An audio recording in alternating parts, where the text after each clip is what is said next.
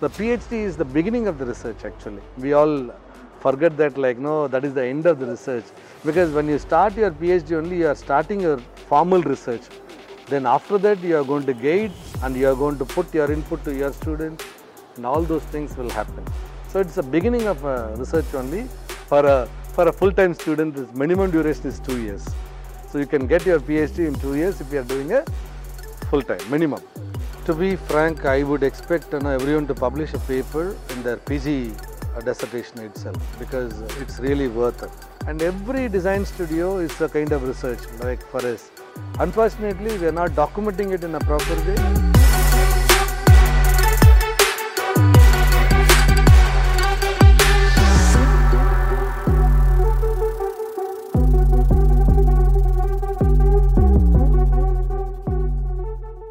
Welcome to Thali Talks. This is architect Vidhya Lakshmi from Thali Foundation. Thali Foundation has started to interview architects around Chennai which will share their experience and this is done for students community to understand and appreciate the architects around us. This also gives the students community to understand the architects around them and to look into their works and get an experience and exposure from their learning. For this session of Thali Talks, we have interviewed architect Dr. Elango from School of Architecture Planning, Chennai, to share his experience on architecture and his research methodologies and approaches towards it. Most of us would have questions regarding our PhD, how to start it, where to start it, uh, what will be the research question or hypothesis, should we approach guides before we start the process and um how do we go about, what are its uh, rules and about the publications and so many questions. In this session of uh, Thali Talks, Sir is so very generous to share answers for all these questions which will help us to have some clarity towards our research process. This discussion will give you some insight towards starting of the topic like how do you select your topic till the finishing, how do you submit your synopsis. Thali is so happy to interact with you, sir, and thank you so much for spending your time with us to give answers for all our questions patiently. Thank you. Yeah, uh, I'm uh, Dr. Elango. I'm working here as uh, Associate Professor, School of Architecture and Planning, Anna University. And I studied uh, architecture undergraduate degree here, 1990-95. Then I worked uh, uh, for a couple of architects' office for three years. And after that, I, I joined uh, teaching in Adhiyamaan uh, uh, College of Engineering in the Department of Architecture, which is one of the oldest uh, uh, private engineering colleges uh, in Tamil Nadu. And after that, like no, I developed the interest, you know, for teaching. Then I understand that, like no, I need to do postgraduate. So I came back again in 2000 to School of Architecture and Planning, and I did my general architecture here. And then 2003 uh, to 2005 February, I was teaching in Sathyabama. Uh, then 2005 February onwards, I'm here as a regular faculty, teaching undergraduate and postgraduate students. How did you develop your interest towards research and what was your topic? Uh, developing interest towards research started in my PG program. So thankfully, my batch alone, like no, the UGC has tried something like no, we don't have thesis in our batch. So they started something called a dissertation, where you know, they were exposing us to do only a research part rather than exploring ourselves into a design exploration of the outcome of the research. So my uh, topic at, the- at that time for PG was developing a rating system for Indian green building. So at that time only the US GBC established the Indian Green Building Council in Hyderabad. So in 2001 uh, they have announced like you know in Hyderabad and uh, they are going to develop a new rating system.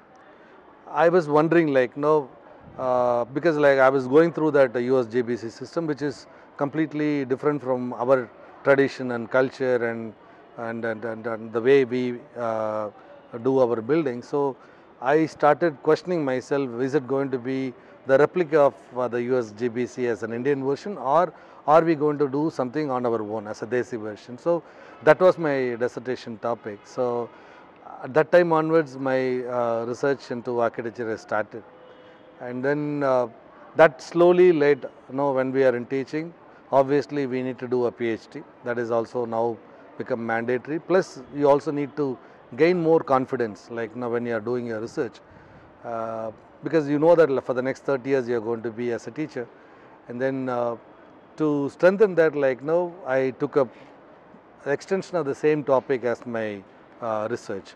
So that's how it started. What was your PhD topic? My PhD topic like initially started with biomimicry. So as we know that the nature is the biggest inspiration for all of us because the nature can inspire us, it can teach us so many things. It can also use as a tool to evaluate. So I took nature as a tool to evaluate uh, a design process like because we know that like all the structure which nature can uh, now uh, show us can give a biggest inspiration for all of us. And the biggest inspiration which I took is the termite mound because uh, one of the building in Zimbabwe was constructed uh, taking that as a inspiration that is Eastgate building because we all know that Zimbabwe is a desert nation. Without using any air conditioner, the architect has taken inspiration from this termite mound and then he has uh, done that. So I was thinking like why not we take up that as my research and then uh, convert that into my research area and then I started with uh, that and uh, while doing the process like now I identify that uh, the scope to expand you know the termite mound may not be that much you know feasible because my uh, focus also shifted after that into uh, resource uh, efficiency. Because like uh, what you save is like you know, equivalent to what you earn like because we talk about energy efficiency in terms of saving. So i was thinking like no the same energy efficiency can be used as a tool to save.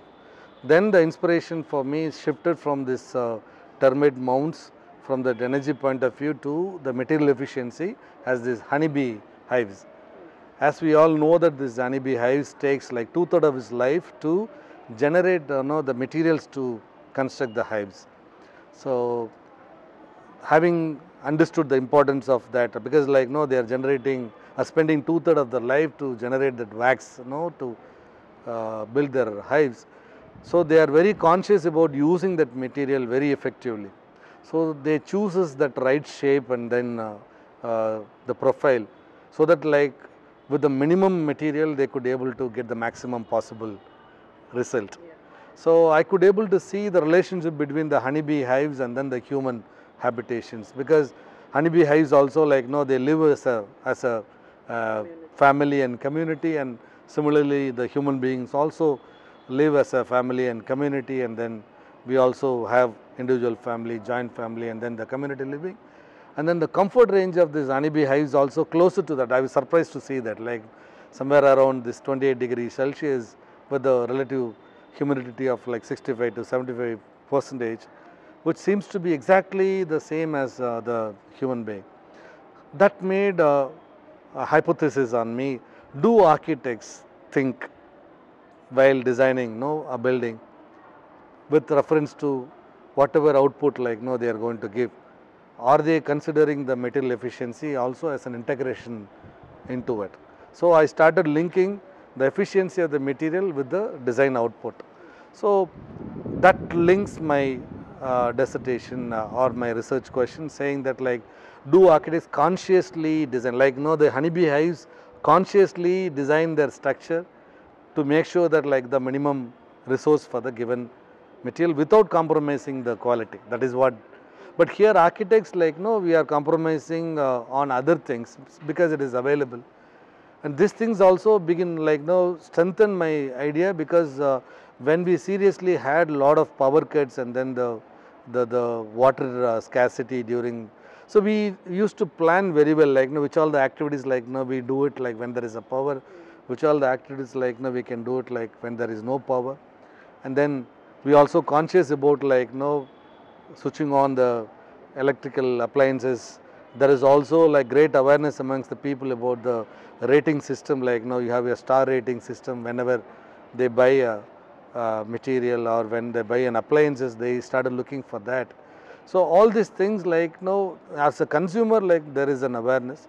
But as an architect, like, you know, are we aware of such uh, efficiency when we do our design output? We normally like no don't have any methodology to arrive and say like okay this is the best design. Because our experience like now we say okay this works well. But the complicated profession like medicine like now the doctor can able to communicate to the client or the, the, the patient that you know you have some problem like this so that the client the, the, the, the patient can understand like know what exactly is the problem unfortunately there is no such system amongst the architect to tell the people that okay given a choice like no these are the three options i've arrived in which like no this design gives you the best possible results with reference to efficiency material as well as the without compromising the quality of the design. So this was my uh, research topic and thankfully i could able to relate all those things. And then i coined like no what are the significant uh, parameters which are associated with the efficiency of the material? Because like we know that like no architecture is not the one criteria which we consider. It's it's multiple criteria. So i arrived like around 64 criteria uh, on that. And then i uh, went around the architects. So i categorized into five different uh, category. One is like the architects who are having more than 10 years of experience and then the architects who are having 1 to 10 years of experience. And then architects who are working in government so that they don't have any clientele pressure or other issues. The, the fourth category are the teachers like you who are teaching uh, in architecture. Because like our profession itself like you are, are inculcated into our teaching. Because like most of the time like you the design discussions everything is goes as a teacher uh, design uh, uh, discussion sorry client architect discussion that kind of you know system. And then the last one is the pg students who are going to be the future teacher or the architects already but still they are students. So these are the five category. And then i have circulated this uh, uh, 64 parameters to those people and then trying to identify which all the parameters are playing a re- relative significance and which all the related parameters which are associated with the quality aspect one side another side is the resource efficiency. So we could able to link these two and then i could able to come out with a research output that around 12 parameters i've identified at the end of the day which are very crucial which has directly linked with the design process output of the quality of the design as well as the resource efficiency. So that was my research output i could able to contribute that 12 parameters which are going to be very very crucial so that like we need to consider these uh, 12 parameters. Yeah. Ideal time to start a phd i would say that like no from your pg you can think about it but uh, you can give a time. The time may be not to take a break or whatever to think about it to analyze much better to interact with your friends and uh, other people. So to get that maturity i think you require 2 to 3 years uh, after your pg the 2 to 3 years period will give you more foundation work because know that i missed out actually.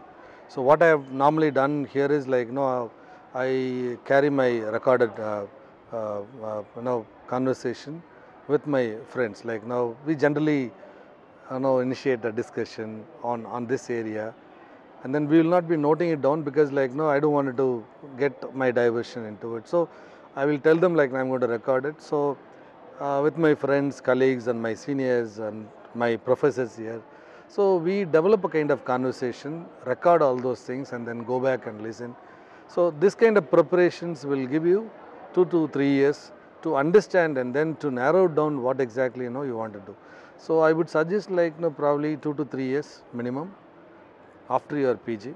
But uh, uh, in other uh, no academic point of view, couple of no institutions in India, mostly in abroad, they give an integrated uh, courses like no you join as a uh, PG if you want like you can extend to a PhD or like no you can uh, come with that. So we have couple of people here who have done on that also and couple of our students now they are in abroad where you know, they went for a PG program and then they extended you know, into a PhD.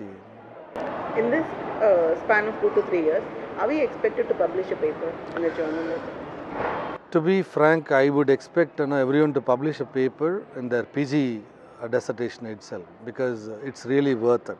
Unfortunately, the biggest problem with the architect is like no, we are the judge for ourselves. Most of the time, we think like no, it's, it's good or not good or it's not enough and those kind of things.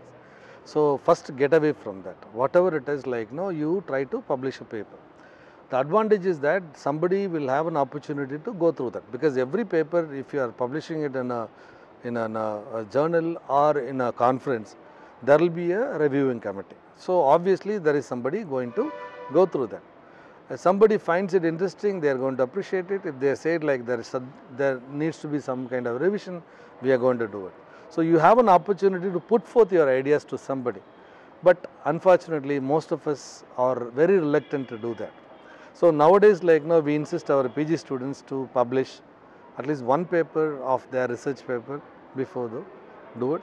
Many students they do that, and still like now we could see that another reluctance, but we are happy to see that like now at least in a year some six seven papers like no the PG students dissertation they are publishing it at the end of their uh, either in a conference or in a journal paper. They do that. So you should do at least one publication before you know you register for a PhD that will give you a kind of confidence. Yes we can do a research on that So as we were discussing, like uh, it can be a continuation of your postgraduate dissertation. How do we actually choose a topic? Because if uh, I go for any review committee, uh, they would tell me my uh, topic of interest is broad. I'm not focused, or I don't have a specific area of interest where I can go for a detailed research. So how do I confine to a topic? So, uh, confining of a topic as a process. So, we all know that like no, when you are trying to take a topic, the first one comes into your mind is your interest. What exactly your interest? And second one is obviously your strength. You should do your self analysis and then find out where am I strong. I am strong in analytical area? Where I am strong in in a qualitative or a quantitative? So, these are the two different uh, area and research like normally do it.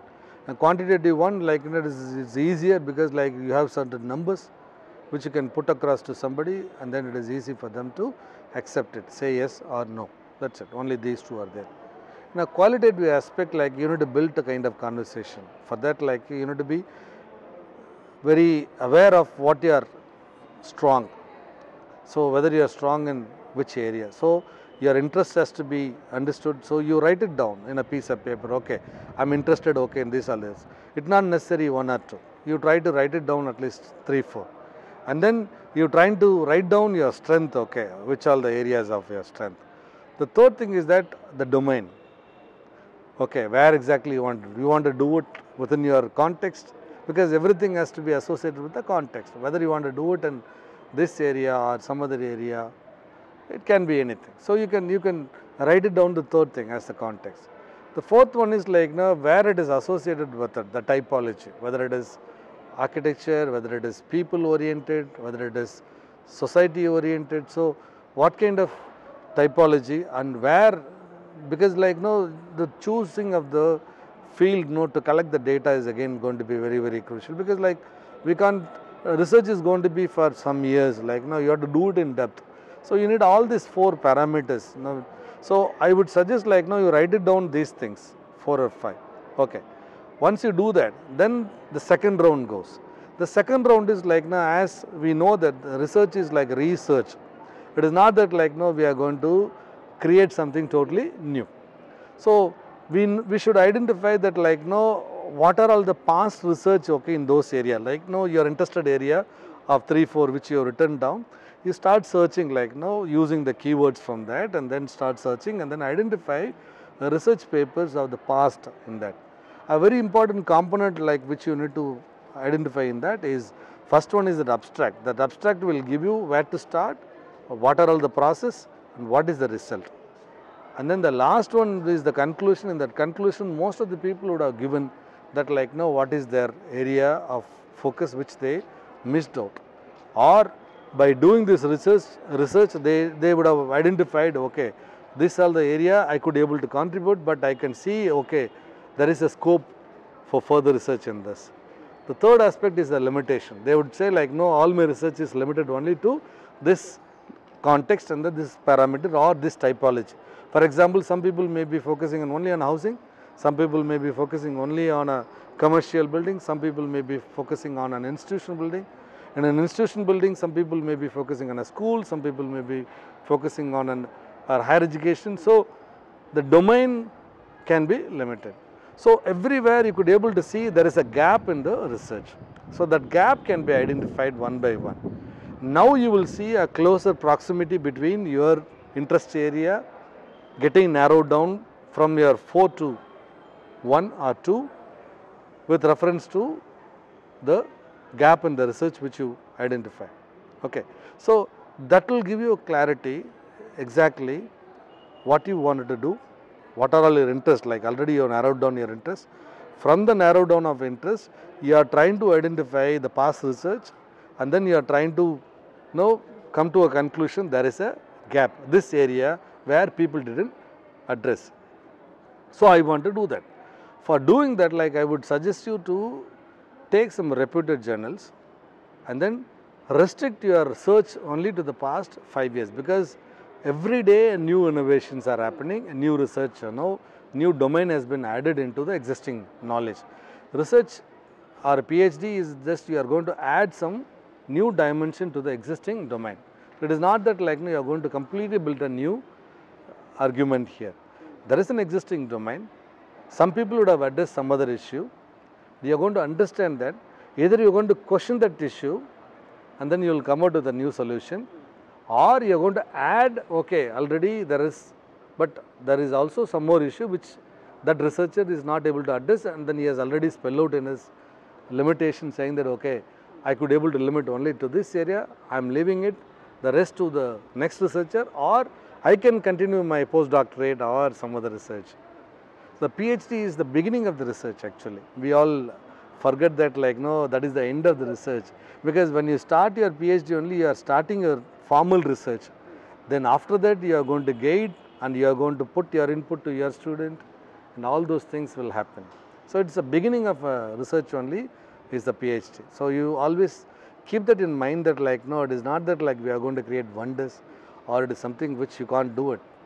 So, knock out that from your mind and then think that like is a normal process.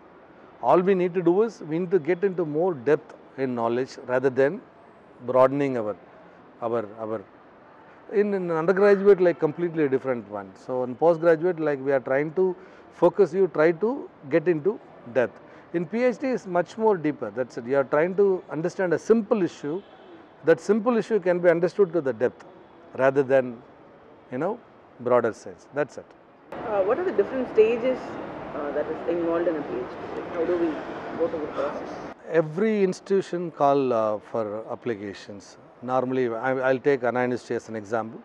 In Anna University, like no, we call for twice a year the admissions, either in January or July. It's an online process. The minimum qualification they say it's a PG degree or MS in uh, research or some institutions they go for some uh, qualification as prescribed. For example, IIT no they allow students to do PhD directly from an undergraduate under certain conditions.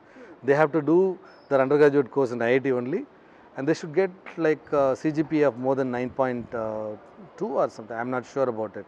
In that case only IITs are permitting the students to do a direct PhD after their undergraduate. But other than IITs most of the institutions are requiring a PG degree. A PG degree of minimum 5 point, uh, uh, sorry 55 percentage or a second class that is more than sufficient to do your uh, PG. And uh, there are also allowances for SCST students as well as physically challenged. I think if I remember correctly 50 percent or 5 CGPA they permit. So, this is the basic thing and then online applications will be called and then you will be asked to appear for a written test. Uh, it is an objective type and the written test once you are clear the written test they will call for the interview. In that interview you have to present uh, your, your research proposal to the panel members and then put together of your PG marks. Whatever you scored in your PG, that will have some weightage. And then your written test, and then your uh, uh, interview marks. Plus, you should remember that, like the earlier I was telling you, we should take like two, three, two to three years of experience to register. So, if you have more than five years of experience before you come for your teaching, so I think that is a bonus mark. And I also told you before you register for a PhD, try to publish a paper. So, if you, if you publish a paper, then you are also getting a mark in that. So, all these things are adding advantages like before you uh, start your PhD, if you have experience, if you publish a paper, apart from gaining marks, you are also gaining your confidence. So, you have uh, no advantages on that. So, this is the process normally. Okay. What is the maximum duration that one can take to finish a PhD? I would say I will start uh, instead of maximum duration, I will start as a minimum duration as a positive note. Okay. For a for a full time student, minimum duration is two years. For a full time student, minimum duration is two years. So you can get your PhD in two years if you are doing a full time minimum. For a part time student, it's a three years. It's a minimum duration.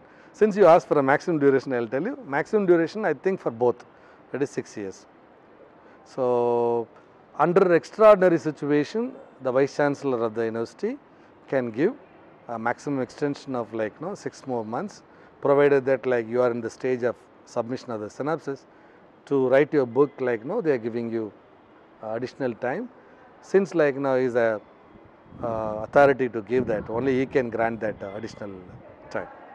As we all know, uh, architecture is not one single entity. It encloses a lot of other departments coming into an amalgamation. So, are we allowed to do a cross-departmental research? Excellent. Actually, no, as, as we know that the curriculum of architecture itself, we studied so many courses. We study services, we study sociology, we study like you know, uh, structures, we study so many subjects. We all know that like architecture is not a single uh, no, domain. So, it is it's a it's a multi-layered uh, no, uh, domain. So, yes, you have to do because I've seen like you know, a lot of PhD degrees have been done in architecture by uh, people from other domains like computer science for example like you know today like we are talking about like parametric so and uh, energy efficiency. A lot of people like you know they have start they have completed their phd in architecture from other domains. And here our students also doing like a lot of uh, inter uh, you know departmental or, or multimodal kind of you know uh, research. A lot of students are doing in transportation engineering uh, in climate change in energy uh, department of uh, CEG and many people are doing in civil engineering in terms of because I, I am surprised to see architecture students are you know, inclined to develop a new materials where like no they have facilities in civil engineering department and and those people are also strong in that area. I think university is also our university is also encouraging people to do most of the uh, know interlinked uh, departmental uh, you know PhDs and uh, you don't have to worry about the degree at the end of the day because as per the UGC guidelines 2016 whatever is your PG degree, you are going to get your PhD also in that. Even though you are doing a PhD in the other department or interdepartmental mode, you are going to get your PhD in architecture and planning only. So you don't have to worry on that. Actually, I read one paper recently done by professors of mathematics on uh, the proportions of periphery. அவங்களுக்கு இதுக்கு சம்மந்தமே கிடையாது ஆனால் அவங்க வந்து முழுக்க studied on the proportions that's followed on the planning principles of பெரிய கோயில் and they submitted a paper. Yeah. Actually, you know, the proportions and the architecture, they are talking about like the beauty is linked with pi.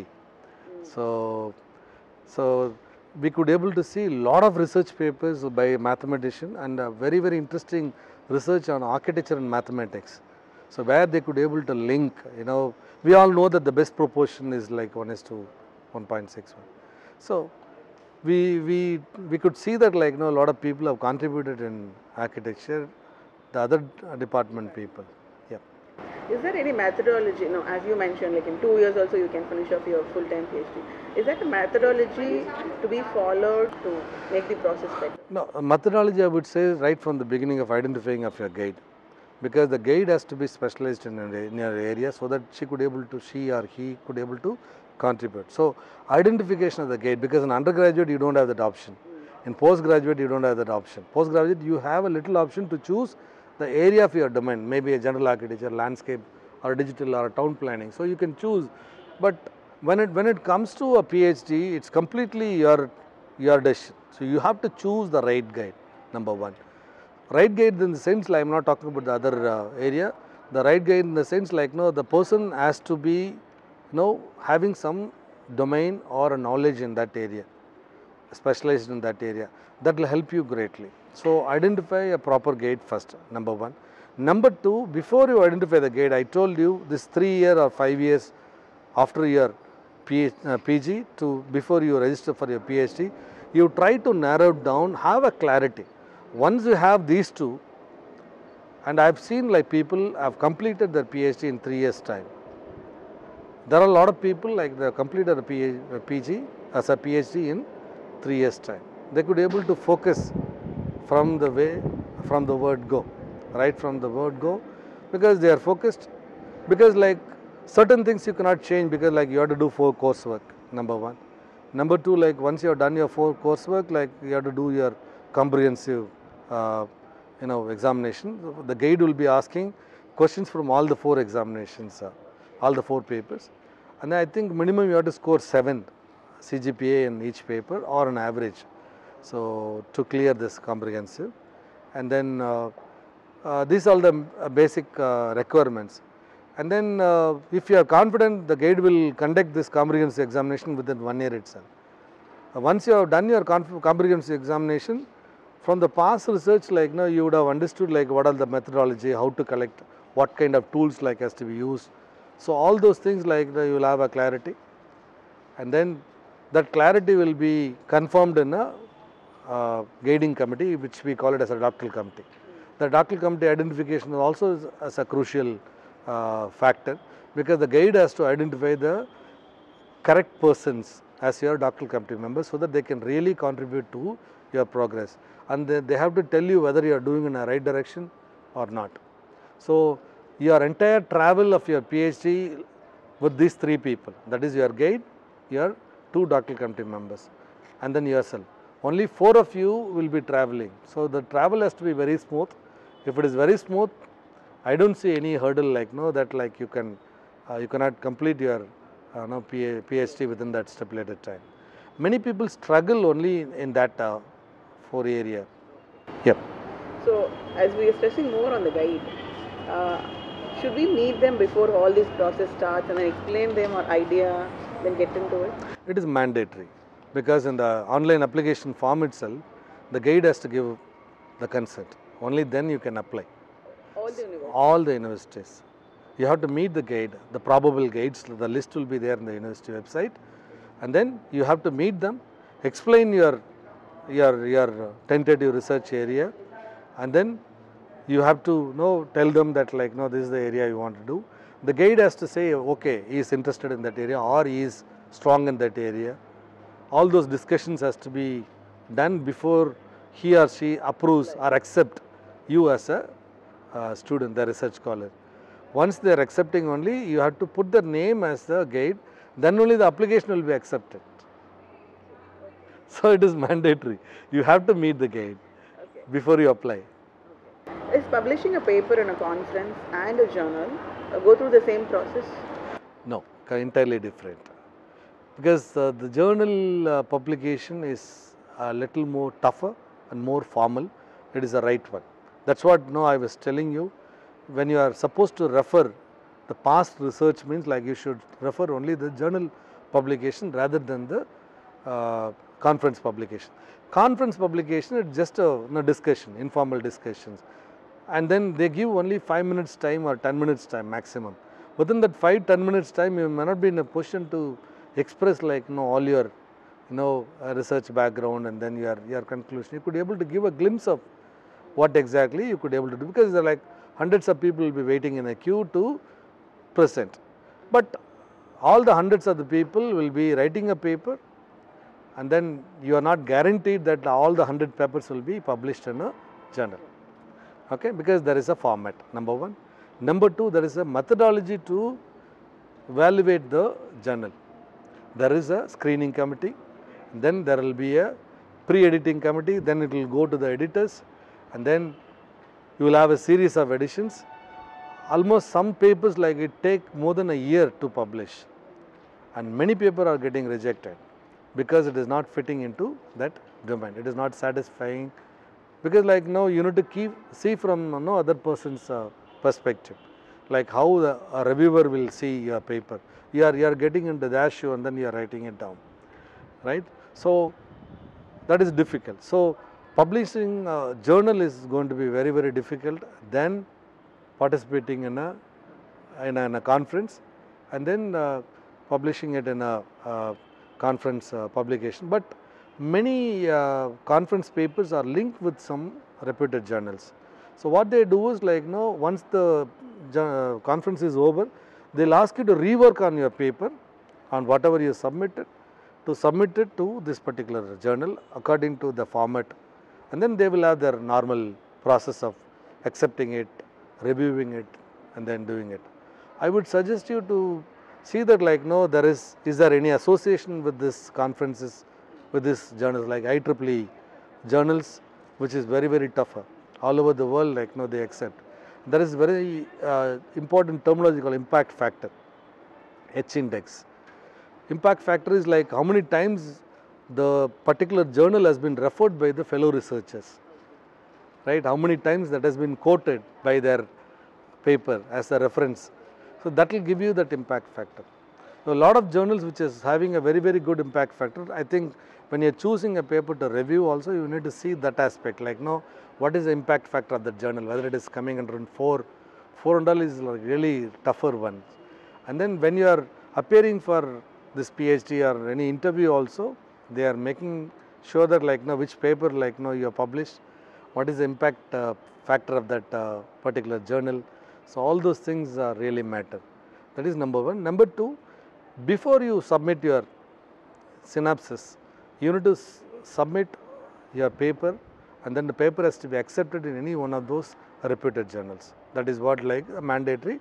Most of the institutions are making that uh, mandatory requirements that yes you need to submit uh, journal paper before you submit your synopsis.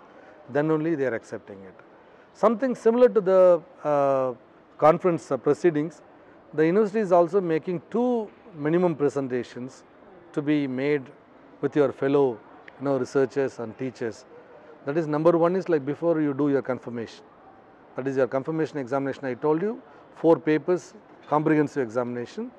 That is number one. At that time you have to present what is your mind uh, your your likely domain and what exactly like no you you understood for the past one year that one presentation is mandatory second presentation is just before your synopsis stage because at that time you would have finalized your topic and finalized your research you would have got some conclusions on so you are presenting it to a, a knowledgeable crowd. The knowledgeable crowd may be the fellow faculty members and then your fellow researchers.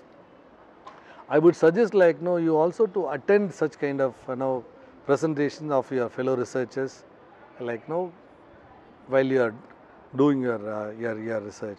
So that will give you an idea, like you know how they are struggling, where they are finding a path, what kind of results like they are getting, how the questions like you know from the audience are coming, okay, those kind of things. The biggest difference between the, the, the journal uh, publications and then the uh, conference publication, the conference when you are presenting it, there will be questions from the audience. So, you could be able to uh, know, uh, convince them about their doubts and clarification. But in the journal, that will come back to you again. So, you have to rework and then you have to submit. So, that, that takes a lot of time. Yeah. So, uh, as a part of academics now, like the teaching profession itself is demanding for a PhD. So, what will be your suggestion for people who are going to start their PhD? Yeah, uh, for that uh, purpose only, uh, every university is having a program called part-time for to facilitate all the teachers. They are also working, but it is not necessary that like you have to do only the part-time. If the your institution is willing to spare you for two years, like they can give on a sabbatical holiday of uh, two years time, so that like you can go and finish it off and come back. And obviously, you are going to be the strength for the institution as well as for the students, right? Because it's it's difficult to get a PhD uh, faculty members nowadays. But now, like a lot of people are doing, as you rightly said, uh, most of the institutions are preferring a PhD uh, scholars for teaching. And uh, even our school, like now, we made a PhD as a mandatory requirement for entry level itself. Earlier, it was only for a professor and associate professor. Now, we made it as an entry level itself uh, mandatory for uh, uh, uh, teachers to have PhD as their uh, no qualification. So you can uh, gain all your experience in the past, and then parallelly, like no, you can publish papers with your students. All our design studio effort, whatever you are doing, it's worth of publishing a paper. But unfortunately, we don't. Uh, yeah, and uh, I would say that like architects, we have a very very poor marketable you know strategy because we put so much of effort compared to the uh, civil engineers or other people, but they could able to project that. You know, they could able to put it in a proper place and then market it in such a way that uh, that that is recognized by somebody. And uh, as a teacher, I think you also agree that like you know, we put so much of effort, so much of preparation, so much of you know uh, work. The entire semester we are spending on a student, and every design studio is a kind of research. Like for us, unfortunately, we are not documenting it in a proper way, and we are not publishing it in a six months. Like the guide is struggling with the student, and then the review committee is struggling, and the student is also coming out at, at the end of the thesis as a flying color. But unfortunately, you know, he is not recording it or he is not documenting it in a in a platform where everybody can accept it, everybody can. And I, I did um, one of my PhD, you know, synopsis paper as my studio project. Oh, So I started the planning for that, and then that studio project only I published as a paper, and then that was accepted in one of the journal, hmm. and then that was the you know starting point you know for my last year you know we published like two three papers with the students. So even the students are reluctant. So when you are pushing and as a teacher like when you are pushing it and then we tell them like no you do whatever no you can and then you put your part in that and then you are trying to uh, improve that and then put your maturity of writing and then because like certain words like you know, which they may not be in a position to tell exactly and then all these things will add more dimensions to the paper and then it is not necessary that you target for that uh, high impact uh, journal papers. You can there are a lot of papers which are recognized by you know UGC and other people other so when you are going for an interview also all these things really you know matters. yeah. Because that will give you more edge over the others like because you you are focused on in, on, on on on research and then you have published more papers and that will add to your CV understand? Because everybody has a degree everybody has a CGPA but what makes you to stand out of the rest of the crowd is this like know what you are going to do. Apart from all these things like know UGC and AICTE is encouraging uh, research scholars to give uh, know a lot of funding so that they can establish you know uh, a lab in their uh, uh, in the university or where they are doing a so you can take up like a lot of people have done you know their project as as uh, UGC funded one which is running into huge lags actually. So they submit the project proposals and then they convert that as a research proposal then they submit so they could able to do both so they could able to contribute uh, to the infrastructure of the existing uh, uh, institution by adding a, another lab and then uh, they also take a lot of you know, funding from the agencies, national agencies. Travel fund, you are talking about since you asked about like the journal publication, ACD is giving a lot of funding for the people to go abroad and then publish. No, you don't have to spend from your pocket. Like no, if your proposal is really good, you can apply every year to their web portal, and then if they're finding it like an interesting, there is a panel, you know, to uh, go through all those things. Like if they're finding it interesting, they are giving you complete funding for the registration fee, for the travel as well as for the other. So the funding can be you know taken from the appropriate agency for publishing, traveling, conference. So you have all the benefits. Yeah. Uh, I would say in architecture we don't have that kind of you know, hi-fi laboratories uh, as of now, and we don't see the PhDs like where people are coming out with, uh, you know, uh, spending a lot of money with uh, with such laboratory experiments, and you need to buy such kind of equipments. And I told you either you can apply for this funding to get it from these agencies for the smaller equipments which you want to buy, or with the minimum. I, I don't see like no, I've spent more money uh, for any of my uh, you know uh, research. You know, uh, obviously you know you you have other regular expenditures like because your your fees and other things like that is that is the only thing. From your fees like no your your doctoral committee members uh, remuneration everything has been met, so you don't have to pay any money for that. The university is paying automatically. They have their norms. That's it. So I don't because I spend more money for my PhD. Uh, I don't remember. Only for my PG, as a fees I would have paid. Obviously, it is running for like six years. Like every semester, like you are paying only the semester fee. That's it. And then being a teacher in this institution, we got that 50% discount here. So uh, that way, no, we are we are blessed. So I don't see like no, I don't remember that like I spend more money for buying a lot of equipments and this that and and some people have done here with equipments that also they got the fundings. So there is there's no need to worry about the money which you need to spend uh, for your PhD. Actually, that's a wrong uh, know, idea. Successful paper, I told you, any qualitative research is difficult to convince the opposite person unless if you are strong in that. We have couple of faculty members who are very strong in theories and, and history and those kind of area uh, where they are very strong in building conversations and then uh, discussions and those area.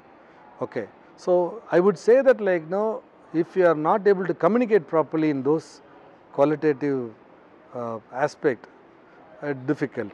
But in quantitative one, it is easier publishing a paper. But as we all know that architects are very poor in mathematics and those things. So, we have to be little more you know, knowledgeable in that area. You can you can take help from like you know, statisticians and uh, other people. So, nobody is uh, no questioning on that aspect. You can you can always give a credit to those people like in your paper you can give. See the biggest problem is you don't give credit to them then there is a plagiarism and other issues. But whenever like you know, you are giving a credit to any references, any help, any acknowledgement of your, your juniors, your fellow uh, teachers or in your friends, absolutely no problem.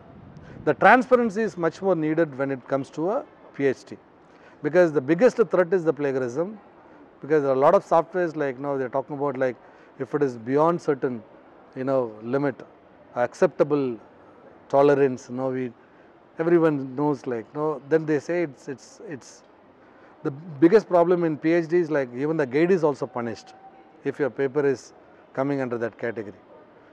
He or she, the guide is also been banned you know, by uh, for guiding further students because the responsibility is on the guide as well as the student both. I understand because everyone has gone through the fluctuations in life, mood swings, and uh, we. Uh, I told you it's a six year duration, which is a long duration. Number one. Number two, in the six years period, a lot of things are changing in the your in your own domain itself. You yourself will identify, okay, what you started six years back is not applicable now, and then you may have to come back. And then the same uh, review committee member would have told you something else, but they also would have understood, like, no, after some time, like, no, there is a change, or it is not acceptable, or it is not like, no, the way, like, no, you understood whatever they were saying. That is, uh, all these things will directly, you know, add to your your your your uh, output and your mood swing. Number one. Number two, I would say we are fortunate as a male. No, here that uh, problem comes because being a female, like no, a lot of other issues. Like no, most of the people are married. They have kids, look a family to look after. They need to do all those work and then also to do their PhD, which adds more pressure. Fortunately, uh, the guys know we are isolated from all those things like no, and then uh, the family also understood like no that okay you are doing something else you are in a different uh, no phase of your life and then most of the time your mind also will register your question after some time because you will be thinking about something else and uh, that isolation and then that kind of advantages is not there with the uh, lady teacher. I normally feel uh, pity for that. I would uh, feel sorry also for them because there is see there are a lot of things because the age group also there are hormonal changes there are a lot of other issues and uh, and everything no their mind and priority will go for that first then the research uh, part Do you think you need some special arrangement for ready uh, researchers to, uh, to the, a lot of people lot of people what they are doing is like no they are taking completely break from here which is a very very uh, no tough uh, decision. They go abroad or they go some other area for 6 months or 1 year and then they completely focus on the research and then come back here. When they are at home when they are with the family and all this uh, setup difficult for them because like the priority changes you know for them. And then that that happens. So which is a very very tough decision to do. Take a complete break and then go for it. Complete your research. Everyone has gone through that process whether it's a male or female everyone has gone through that mood swing fluctuation and then uh, what has happened in the last discussion may not continue there are so many things but I'm telling you that all these things will give you only a clarity to proceed further and further.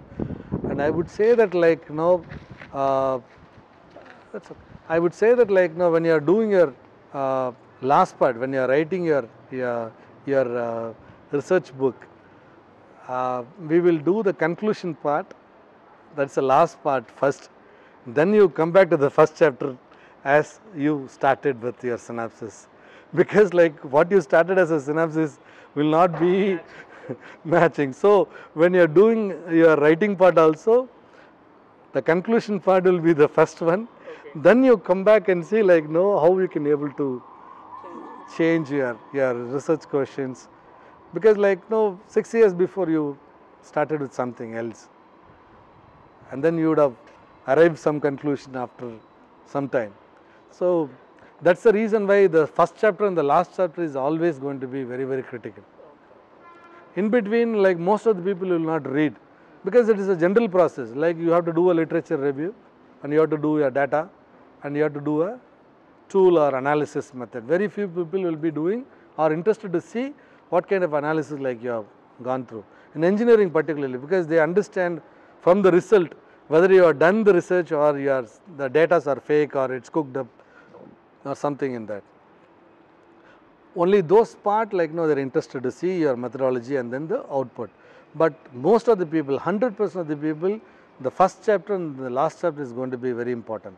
When you are doing your uh, your uh, you know uh, uh, review, literature review of your research paper also, the abstract part is going to be important and then the conclusion part is going to be important. So whether there is a link between these two.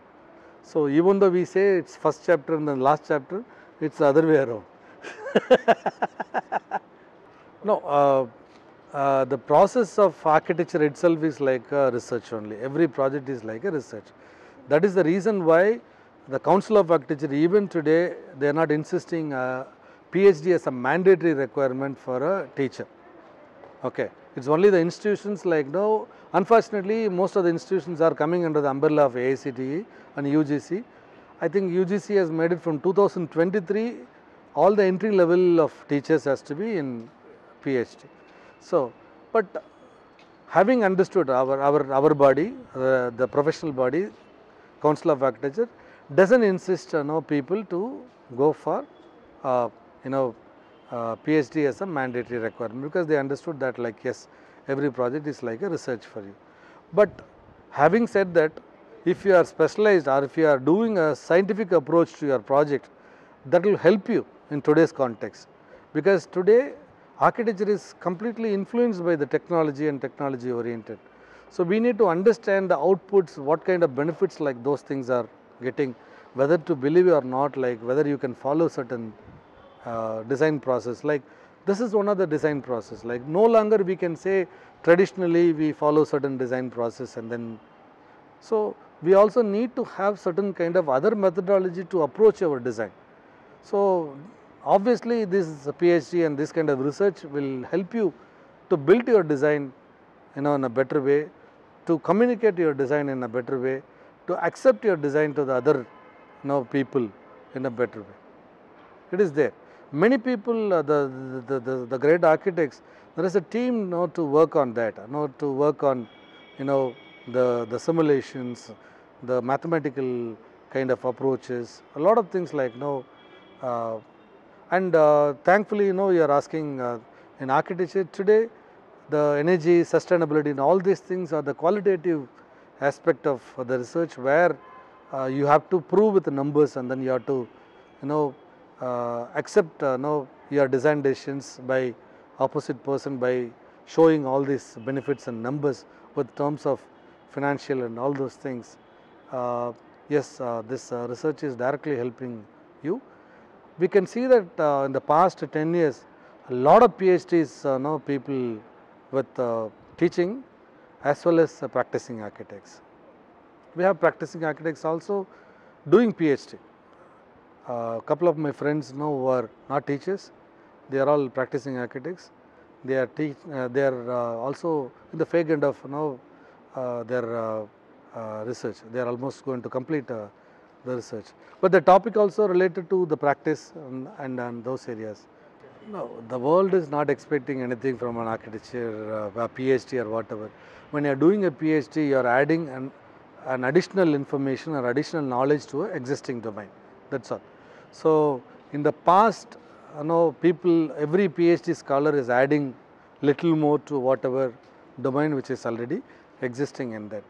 So, that is number one. So, by doing a PhD, you are trying to you know broaden your thinking and then obviously that will help because I can see from my own experience that you start looking uh, now a problem critically and then that is what the PhD is teaching no all of us. Like no the same issue has been uh, seen by somebody else in a different perspective.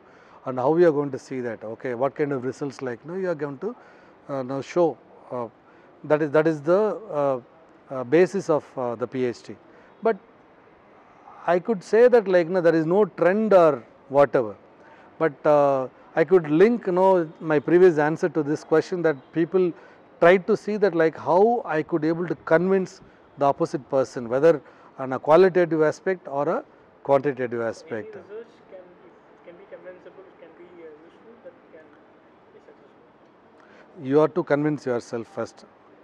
That will happen obviously because no that is why no we are taking more time. So that is we are our own enemy actually. That is number one because like we don't believe ourselves number one and we think that like no this is not good enough.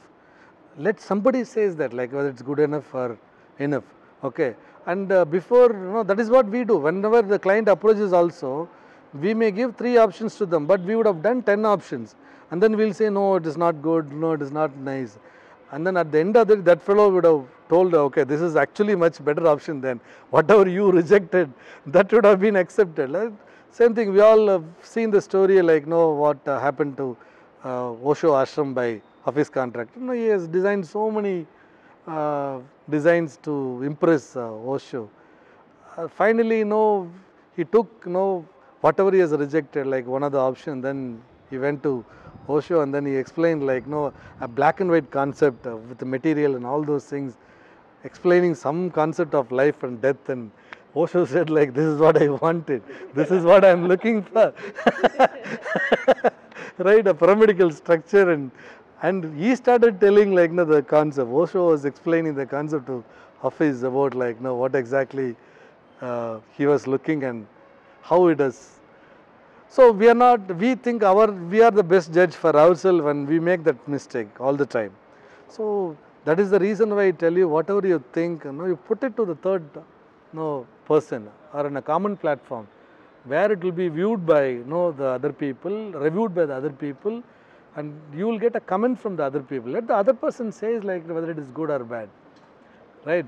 So we don't do that. So we don't see from the other person's perspective. We see from our own, and then we Keep ourselves keep ourselves into that. Yeah.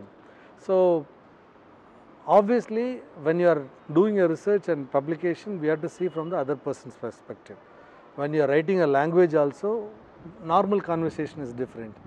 How another person will be in a position to understand, what kind of words like will be doing it. So all these things, lot of institutes are conducting workshops for all these things. They're not conducting workshop for the methodologies. They're conducting workshops like you know for these things, how to fine tune yourself and those kind of things, how to put keywords in a right place. So something happened to me. I wrote a because uh, uh, to be frank, like no, first time in my life I I wrote that uh, book because like we all studied in uh, Tamil medium in a rural uh, places like no. So uh, it took three years for me to understand. You know, people speak English here. Yeah, okay, in School of Architecture. Okay, so that struggle. But once you understand, okay, this uh, this is what, and there is no turning back. So you you proceed like after that, and then writing it in a book format for 300 pages, I never dreamt in my life. So. Uh, yeah, whatever I thought, like no, like this general conversation, like no, with the technical support, I wrote.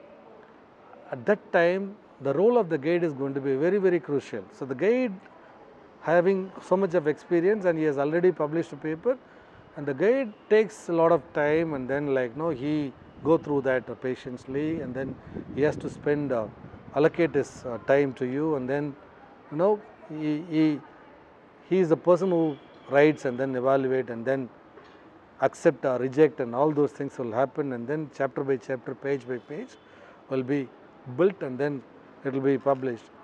And then when you are doing all these things at the end of the day an examiner will be somewhere sitting somewhere and you don't have any opportunity to meet him and then explain to him and then he will not have any opportunity to ask you why you have done this okay you have to assume at that time as a reviewer also and then you have to write down send it across if that person can able to understand that you are lucky if he is not able to understand like what exactly you have written he will send it back and saying that I don't understand this, okay, these are the areas I need clarity.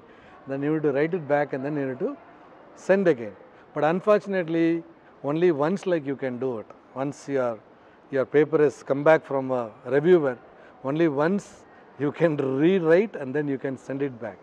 Second time if it is rejected means like now all your efforts are waste. So this kind of pressures will add like when you are doing your your your PhD. What will happen? Okay, if, if it is again rejected, what will happen? Okay, if the reviewer will not accept my paper, this kind of questions. Let it be. Let's take an attempt. So that that is missing. Yeah, I I would say since you both are uh, uh, travelers, you know, you both are like very much interested in travel a lot. I would say that like if you want to travel, you know, from here to a longer destination, okay. So if you think about that uh, total journey, it will be tired. You will be thinking twice before you start your journey, but something may push you to start. But I would suggest like no, instead of thinking the end point, obviously in our backup mind, we have to reach the destination. So we take like no shortcut, you know, or no, I'm not instead of shortcut, I say uh, short, you know, targets. Okay, first let's uh, start from home. Okay, go to Tindivanam for stop for a cup of tea. Okay, in this place there will be a very very interesting uh, place where you can stop for cup of tea. Then like no, you relax and then you discuss and then again you start. And then instead of taking that route like no, you take some other route so that like you can explore this route like I didn't try. Okay, let me take.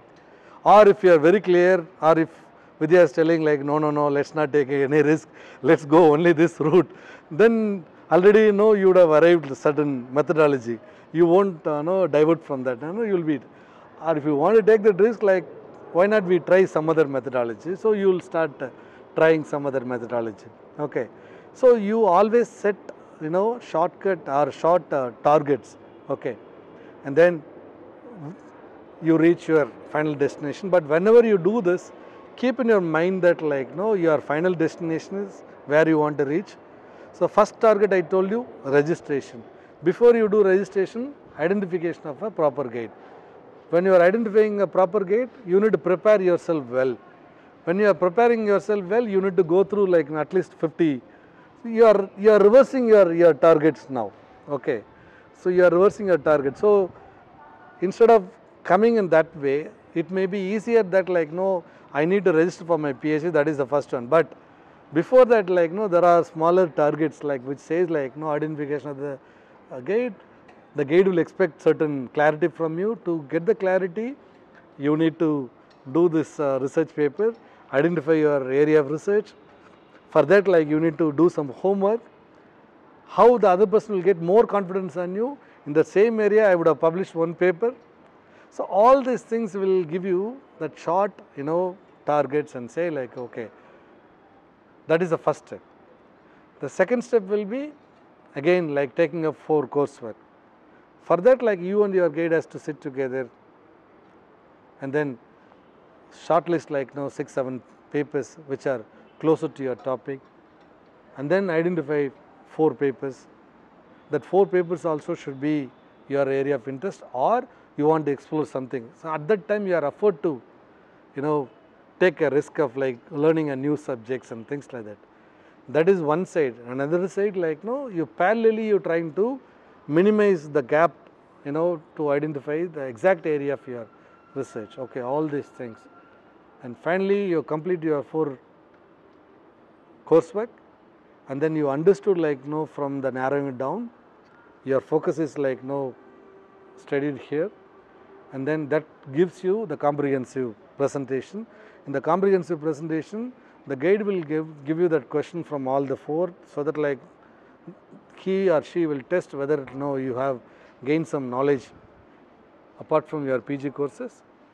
Plus whether you have also started exploring uh, how to get the data, where is your domain area, which kind of typology you want to do, all those things, how your past researchers have done, which tool like you can choose so that like you can be confident, you will not be struggling, which tool you can choose so that you will not be spending more money on that, or you can afford to do that, or your institution has got a facility because many institutions has got certain equipments which they would already got. You don't have to buy anything on that. So you can get an idea whether you can use the tools to use that laboratory oriented experiments, okay, so that you don't waste your money and uh, resources on that, right.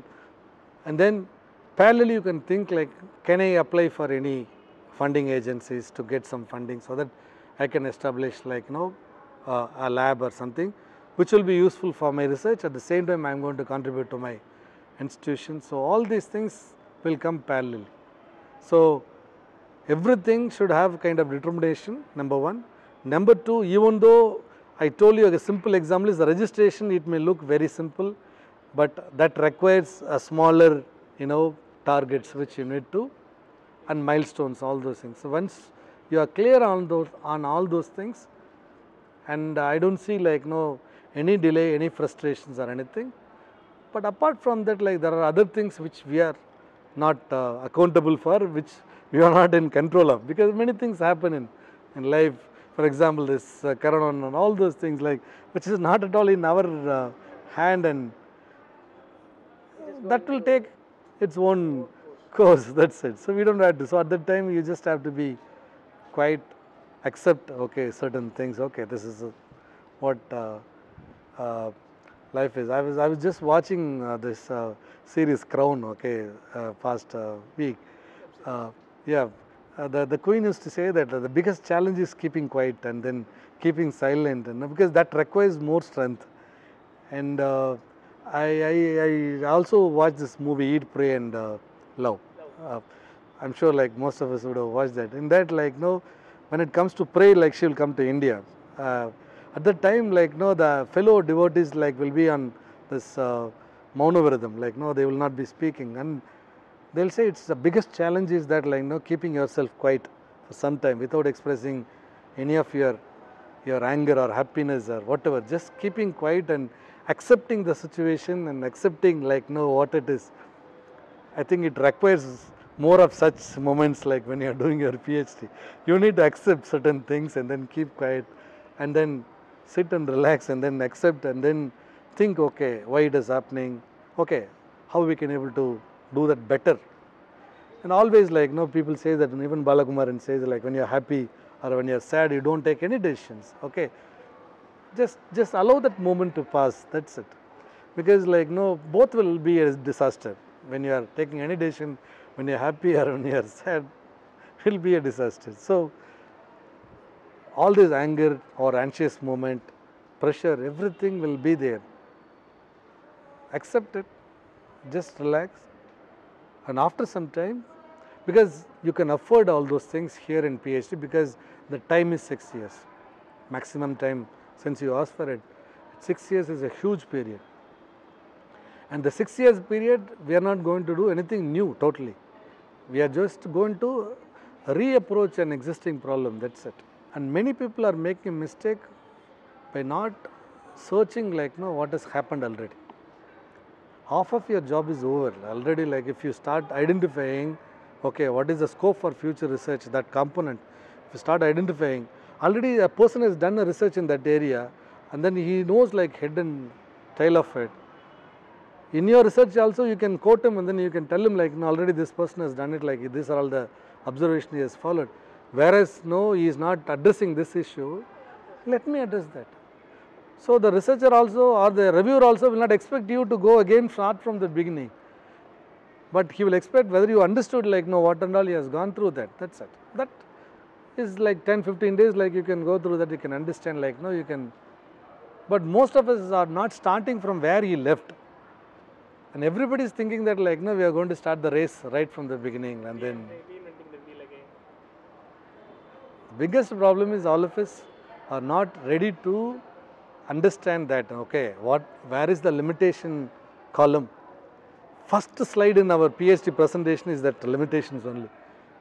Any movie no first slide is a disclaimer. Okay we are not responsible for all these things. Okay that should be your, your, your, your research, you know, starting part. The disclaimer part, you know, of the somebody else research, we need to pick up. The second slide is that, what is the limitation of that and the scope for the further research. You take these two of your area, 50 research paper from this and then see, okay, if anybody else has addressed, you know, from this, luckily this person is not addressed or nobody else is addressed, yes I got my PhD now. So that is what you know many people are failing to do that. That's what you know we have a biggest problem is our mindset. When you are doing undergraduate, okay, you don't you think a little. When you are doing a postgraduate, like no, you take up your color and say, I done my masters. When you have done your PhD, you think like no, you are something else. Actually, when you are doing your PhD means like no, it is not like going broader. All the PhD, you don't take a broader issue, take a simple issue, take in-depth knowledge on that. That's all. It's not that like no, they're telling you to take more broader. I would say undergraduate is more broader, postgraduate like you are trying to narrow down. PhD it's still very narrow. Only one problem. That's it. For me, it's material efficiency. That's all. How whether architects are conscious or not. And my research finding, I said nobody is conscious. Everybody wanted to do, but it is not their priority. Their priority is like no something else. Some client comes and says like no, Vastu is my priority. Within that, what I can do.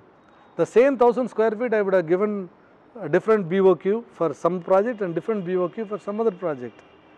The profile of the site changes, a lot of other things also. Everyone understood that. But my research finding at the end of the day, yes, what I understood because I am also an architect, I am also doing practice, I am also into that shoe. My hypothesis is clearly established that like no, no architect is consciously you know prioritizing the efficiency. Their priority is something else. But Rather than a quantitative way. yeah, but it is not that possible that like no, you give priority to the efficiency of the material and forget about the other things. But how do you strike a balance between these two? So in my evaluation marking system, I have overall marking plus the three area of domain. So you can tell the client, okay, your design is like scoring 75% overall, or your design is still 65%, it is efficiency in terms of the material, or your design is like 70%, it is scoring less in efficiency but more in the usages and other things. So he can take a call on that. So I could able to get that uh, you know confidence at the end of the day by doing that uh, research. That's it.